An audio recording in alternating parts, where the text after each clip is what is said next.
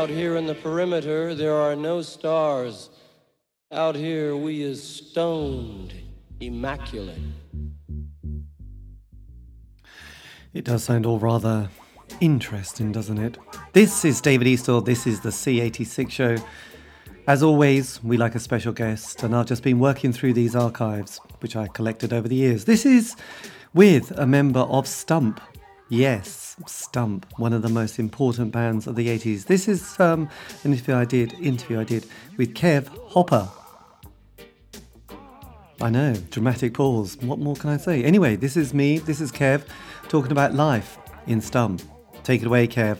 This is, oh, by the way, I just asked him a little bit about um, the sound of the band, and this is it.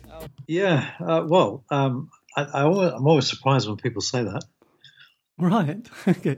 Well, you know, it was quite a un- unique sound and um, quite, you know, like um, very memorable. Yeah. Obviously, you know, I'm of that age which, you know, used to listen to John Peel and record the show and then buy the NME on a Wednesday morning. And and get very excited yeah. about all these bands. So um, yeah, it was good. But obviously, you know, people like Stump, Bogshed, Big Flame were were all part of that kind of moment that we all sort of embraced during the mid '80s. Uh, uh, you know, for a few more years. So is it possible to just give us an idea of you know like how the band formed? Yeah. Um, well, I, I'd, I'd met Chris in '82 in Whitstable, and um, over in a summer holiday, and he was at Art College at Canterbury at that time, and I was at Art College in Coventry. And we sort of jammed a little bit, but I liked what, what he did, and we kind of made a loose arrangement to meet in London because we were planning to move to London after college. Uh, so that did happen, and then uh, we started putting a few bits of music together, and then we advertised for a drummer in the Melody Maker, and Rob turned up and then there was a long period really where we didn't have a singer and we were just sort of um, people were auditioning and then there was a fellow called nick hobbs who sang with us for a bit um, and then um, we kind of decided that wasn't going to work out and then um, eventually rob called up mick mm. Who he knew was resident in london uh, and then what happened then well, he came down and he, he seemed to he needed a lot of kind of persuading uh, to to come down in the first place, um, and he liked it.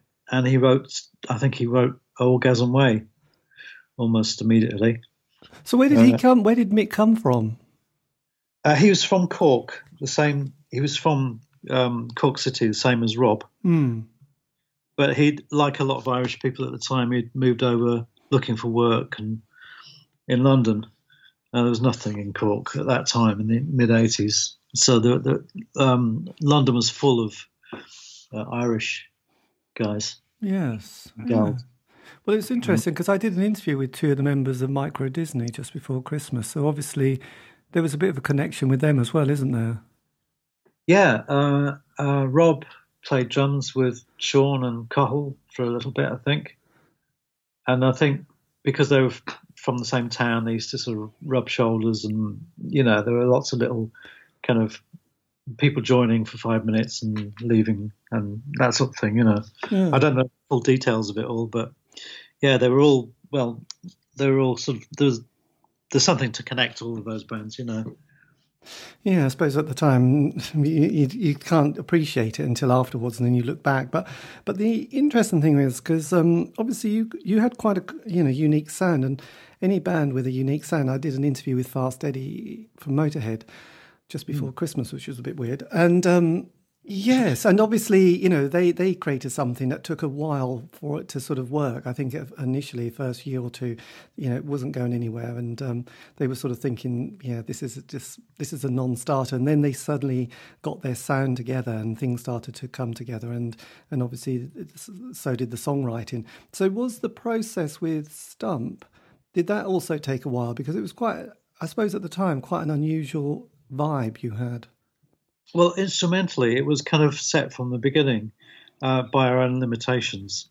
So I had a way of playing, and I wasn't a very flexible musician. I didn't, or, or, you know, I didn't, I couldn't sort of suddenly join a country and western band and start playing country and western bass. I, I just had one style, and uh, and Chris Chris was a bit more flexible. He, he was um, he was basically an R and B player, but he had this other side to his playing, which I used to sort of coax out of him, which was this odd thing with you know with this odd style with a tremolo arm and these funny little sort of high pitched things that he used to do.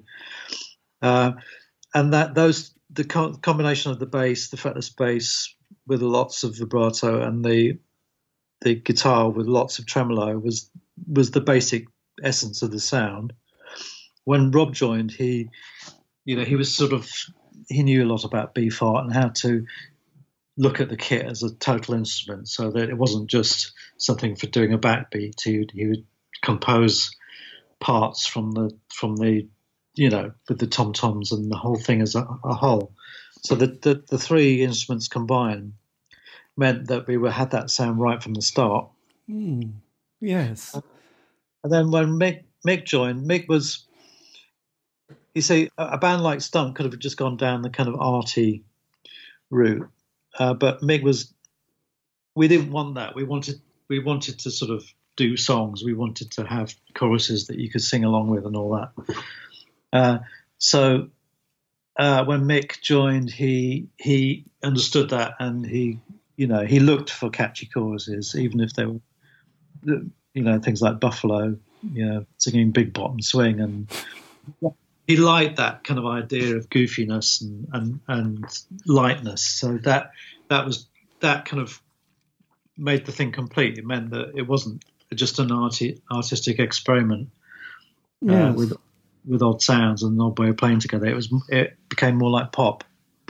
Yeah, it was quite interesting because obviously um, it was it was one of those things. When I did an interview with a member of Big Flame, I think their sound was driven mostly by their musical um, yeah, limita- lim- limitations. So it was a bit like they couldn't say, "Oh, go and bend that note and let's try and sound like Eric Clapton," or "Let's try and sound." Yeah. It's like actually we, we, you know, we're probably very limited. So all we can do is this sound, and um, yeah, that's as far as it's going to go. So it's quite interesting when when bands are like that, really, because obviously, yeah, mm. it, it, it, does give it a, a, different quality. And also, I suppose with um, with Mick, I suppose there's kind of a possible that generation who grew up with people like Vivian Stanshall as well. Mm. Who's always uh, quite who's well, quite influential in his kind of slight goofiness, but also kind of genius as well. Yeah, I don't think. I mean, we we played a we played some of Viv Stanshall stuff in the van, but he he wasn't. Do you mean that? He, I mean, he was no, he wasn't an influence on the band, but um, do, do you mean that kind of attitude? Yeah, I suppose that. Yeah, that that creating something that you're not looking with one eye thinking god if we have the hits we're going to get into you know like you know in the 80s you know we're not it wasn't kind of looking at Duran Duran or uh, Dire Straits with those kind of lyrics that you had. Yeah. You know, it, it, wasn't it wasn't you know those kind of big hey we're on top of the pops and we're all living the dream kind of thing. Was it you know chart with chart bound sound? So it was oh. it was kind of I suppose it was quite brave to create something that you realise you know, John Peel might pick up, and then you might be able to play the kind of art centre college circuit. But they were, yeah, at the same time, you're not thinking we're shifting the units here, guys. This is it. The, the video is going to come, then we're yes. going to crack America, Far East, and bingo, we've done it. Well, I would have liked to have done that as well.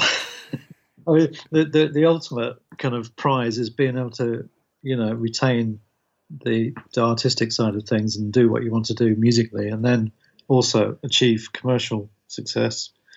We never managed that. No. And how did you get on sort of with things like, you know, because the other thing that I've I've noticed with this this show is that the, you know getting tripped up with either management and the admin and slightly you know record labels and um, I suppose yeah just kind of knowing how you how to sort of run the business that is making music and not sort of having it all sort of taken away and you think oh you know like I suppose talking to someone from um, Age of Chance, it's like they got the big check, but then they realise that they were in almost.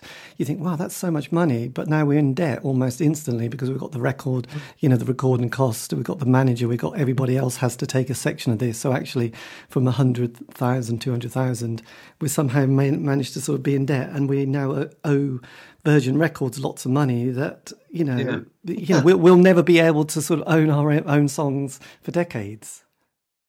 Uh, well, yes. I mean, you've answered your own question there. It's kind of um, yeah, that's exactly how it is, how it happens. You know. Um, yeah. So how, how did how did you get on with you know because you were with Ron Johnson Records, weren't you? Yeah, I had. We had minimal contact with um, Dave at Ron Johnson. He used, he used to. I used to get the odd letter, typed letter off him, and then the odd phone call, but there was not much. You know, it wasn't. Um, the the first EP came out on his label, and then after, very soon after that, everything changed. So the the um, yeah, there wasn't an awful lot of contact with him, to be honest. Yes, and did you? The, and did you? And and have you managed to sort of, you know, have the rights to your songs? Uh, Warner Brothers, uh, is it Warner Chappell? I can't. I can't They they own all the stuff on um, Fierce Pancake, and the rest I think is owned owned by us. Yes, that's quite. Being honest, not really. I don't really.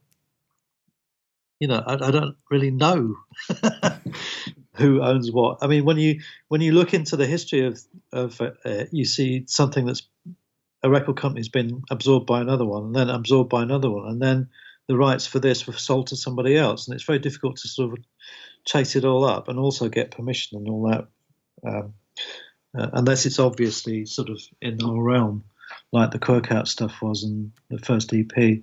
Yeah. Uh, the stuff on Fierce Pancake, I think, is bound up uh, over a period or something still. Right. And obviously, you know, the other thing that I've noticed is you kind of get to see patterns. Most most of the record, uh, the the bands that I sort of have interviewed have have got this kind of fantastic five year arc, which is the sort of getting together, creating a sound, think, oh, gee, this is amazing. Doing the John Peel, you know, John Peel getting played, the session with John Peel, the album, the tour, and then there was, and then there's the tricky second album. Plus, if anybody's ever gone to America, that seems to have completely finish bands off. So, how did your sort of story pan out during that period? Well, it was it was more or less like that. Um, yeah, I mean, you've described it.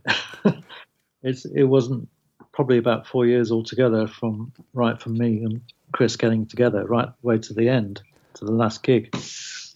So um, yes, it, it, was like that. Um, I mean, Stump were a band of hotheads, and you know, it was it was a very it wasn't a very relaxing band to be be in at all. It was very, you know, everyone was like competing, and um, there was a lot of arguments about very simple things, and uh, not just musical arguments, but all sorts of other things about how to do stuff. You know, what's the best for the band and all that. So it, you came under a lot of scrutiny being in the band. Yeah, because I suppose the other thing is because some bands there's a bit of a um, you know everyone's slightly equal, and then there's other bands where there's a bit more of a, a definite leader. How did uh, yeah. how were the dynamics with Stump? It was quite even, but everyone had very very strong personality. Um, so um, I mean that creates its own problems if it's run like a democracy and, and run by committee. Uh, as much as somebody else coming in and telling somebody what they want done, you know. Um, so it, yeah, it was quite even. I think mainly because there was always a feeling when you were in the band that if one person left, then the band was over. It, you couldn't just replace one person for another; it would be impossible. And um, that, and I, in terms of personality as well, not just musical ability. If, like for instance, if Rob had left, he did leave after a, a spat with Mick once before a gig, and uh, we had a drummer in temporarily for a couple of gigs, and it never it didn't feel the same. And then Mick uh, Rob came back, was invited back in, uh, you know, and um, and I think that was the you know that would have been the case for any any of us in the band if we one had left, then the band would have just ended. And did it? I mean, was it? Was it? I'll because it's always tricky to know. I mean, because most bands at that time and age, I suppose it's an age thing. There's kind of um, people getting a bit slack around the world of drink and drugs. was yeah. that ever a factor in the world of Stump? Yeah, uh, yes, it was. Yeah, there was a lot of um, speed taken. uh, at the end, which made thing. I think it made communication difficult. You know, on okay, um, and then a lot. We were always quite keen on drinking the whole band, but I think that probably did accelerate at the end. Yeah. Um, and did yeah, you? So, and, and, was the writing on the wall when the band sort of uh, came yeah. to an end? Yeah, it was. It, there'd been a build up, and there'd been a sort of feeling of um, underachievement. You know, with the release of the album, um, we were arguing also about the music for the first time, about whether we were doing the right thing. And you, I'd been in the in the van, and it, there'd be um, Rob and uh, Chris playing Beatles records and, and, talking endlessly about how the Beatles made made their music up, which you know, which, I like the Beatles, you know, and um, but I'm not that I'm not that interested in making music like that. And there'd be me sort of playing Holger Hiller records and this Heat records and more sort of extreme stuff. And th- there'll be a there'll be there was some sort of uh, discomfort about the sort of lack of commercial success we were having, and and you know whether we had we had a future. That was the sort of underlying kind of thing behind it. and There was this, sort of something niggling at, at, at, at the band as a whole about you know our level of success and ability to sort of uh, go on and um, become popular and, and have a, some sort of longevity as a band, I think. Yeah. And did you on the last gig? Did you sort of know it was the last gig? Had it been planned? Oh, it was, it was horrendous, absolutely horrendous. Um, uh, our, our, set usually lasted an hour, just over an hour, and, and uh, I remember Rob being very drunk and playing very, very fast. Everyone was playing much faster and sort of angrier than usual the whole thing lasted about half an hour, and there was fisticuffs, Mick and Rob. Uh, there was, you know, everyone glaring at each other. Um, arguments before we went on, arguments afterwards, big flare-ups. You know, it, it was it wasn't good. it was pretty ugly.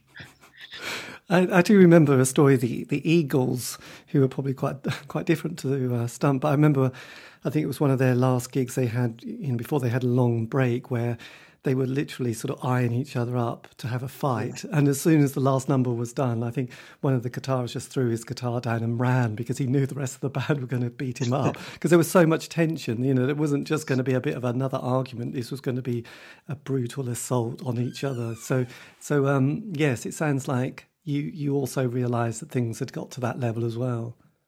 Yeah, I, I remember, um, you know, that when um, Rob and Mick went off to do a promotional tour of the states, that we were, me and Chris were also invited to go, and we said no, and I said, oh God, we've got to write some more more material. So me and Chris stayed at home, and um, we didn't write anything. You know, it was like it was different. I found, you know, I just found it difficult to to to uh, settle back into the way we'd written before and, and all that. And if you know, I knew that if I didn't come up with anything, and I was slightly more interested in electronic sampling and whatnot than playing bass, then there would be nothing written because the way we used to write stuff was I start off with a bass line, then Chris would, would play play around with that. And um, if I didn't start off with anything, then the the whole thing would grind grind to a halt. So it, it kind of, yeah, the bottom went out of the um, the song, the kind of way we put songs together a little bit as well around that time. Partly my fault, I think, because my interests had sort of changed a bit. Yeah. And did you after that gig? Did you have a moment to? Um, to, to kind of announce to each other as well as the the sort of fans that it was all over. No, um, the the man, our manager asked us very directly. We were all sitting in a circle or something in the dressing room, and he asked us very directly if we want to split up. And, and he might have added something like, "You look like you want to split up." And I think we all sort of mumbled yes, and that was it. That was it. And obviously, you know, as a fan, you never really want bands to reform. I mean, they're nice, you know, it's nice when they do. But I suppose the one thing is you sort of hope that um, after that moment that they had, which could, you know, obviously lasted, you know, half a decade or a decade, that, that people were sort of generally okay with each other. Did you manage to patch up after that? Yeah. Uh, well, I mean, the thing is, um, well, I'll try and sort of answer this without being sort of personal, but I think once a lot of the drugs and speeding was removed from the whole thing, and sort of excess alcohol, you know, that kind of thing, then you then you can you you suddenly realise oh what what you liked about somebody and, and all that, and I mean we were always we were always we were sort of fairly apart the three of us Rob, Mick, and uh, Rob, um, Chris, and myself were always quite communicative. You know, we were always we were the ones that sort of tended to chat about stuff, and Mick would be the person in the corner with a newspaper pulled around him. Yeah, he wouldn't. He wasn't a very chatty guy. Uh, and when he left after the band split up, and he left to go back to Cork, I didn't see him for years, maybe a decade. Yeah. Uh, I didn't. I didn't feel very. Um, uh, I didn't feel like he was. I didn't feel very close to Mick at all. He was, you know, he was always one sl- one step slightly removed and a bit cooler than than the rest of us. But I, you know, I've, I always felt very quite close to Rob and, and Chris. Yeah. Yeah. And um, sort of, you know, with that experience, and also you, you, know, you sort of continue to play music. What would you say to your eighteen-year-old self who was sort of starting out in that the rock and roll game? Well, I wouldn't. I wouldn't have. Oh, that's a really difficult question. I've been I've thought about that quite a few times. Uh, I mean, I mean, knowing the sort of person I was, um, I wouldn't have any advice for myself up up up until the end of Stump, but I would have advised myself after Stump to get ready for Britpop, to have formed another band, a prop, you know, get back into playing bass again and, and formed another band because because that then you know after the dancing happened and the guitar bands were like passe, that people got fed up with that and they wanted guitar bands back, and I think. Um, I, if I could advise myself, I would have said, "Why didn't you form a band your own Britpop?" And you know, and stay in business as a musician. I know it's easy to. So look, after after Stump, then what hmm. happened? Mm. You know, to, you know, to to a person who's been in a band and had that. I mean, because it sounds, you know, and it's the same with virtually everybody I speak to, that you become almost. It's twenty four seven. You know that period in a band. You know, you didn't often don't realize it, but you realize that that's all you think about, and that's all you're sort of planning the album, the, you know, the release, the tour, you know, just having to sort out stuff. So when that finished, you know, what mm. what happens next? Well, I, I I did a solo album on Ghetto Records, and I, initially I had a little bit of money to do that with, so a small advance. That got me through about a year, but after that, the money ran out, and um, I went back to work. I went doing the same work as, as I did just before Stump, which was care, you know care work, um, supporting people with learning disabilities. And then um, I got into free improvisation and um, you know that kind of a very much more obscure kind of music than pop or rock, uh, and I did a lot of that in London, sort of playing improvised gigs, free improvised gigs. Yeah. Uh, and then um, towards the the the well, in 2000, I did the Whispering Falls album, and and then an, another album that came. Both albums came out in Drag City. So yeah, and now you've got a new album that's coming out. Uh, no, I, have um, I, I run a band called Prescott now.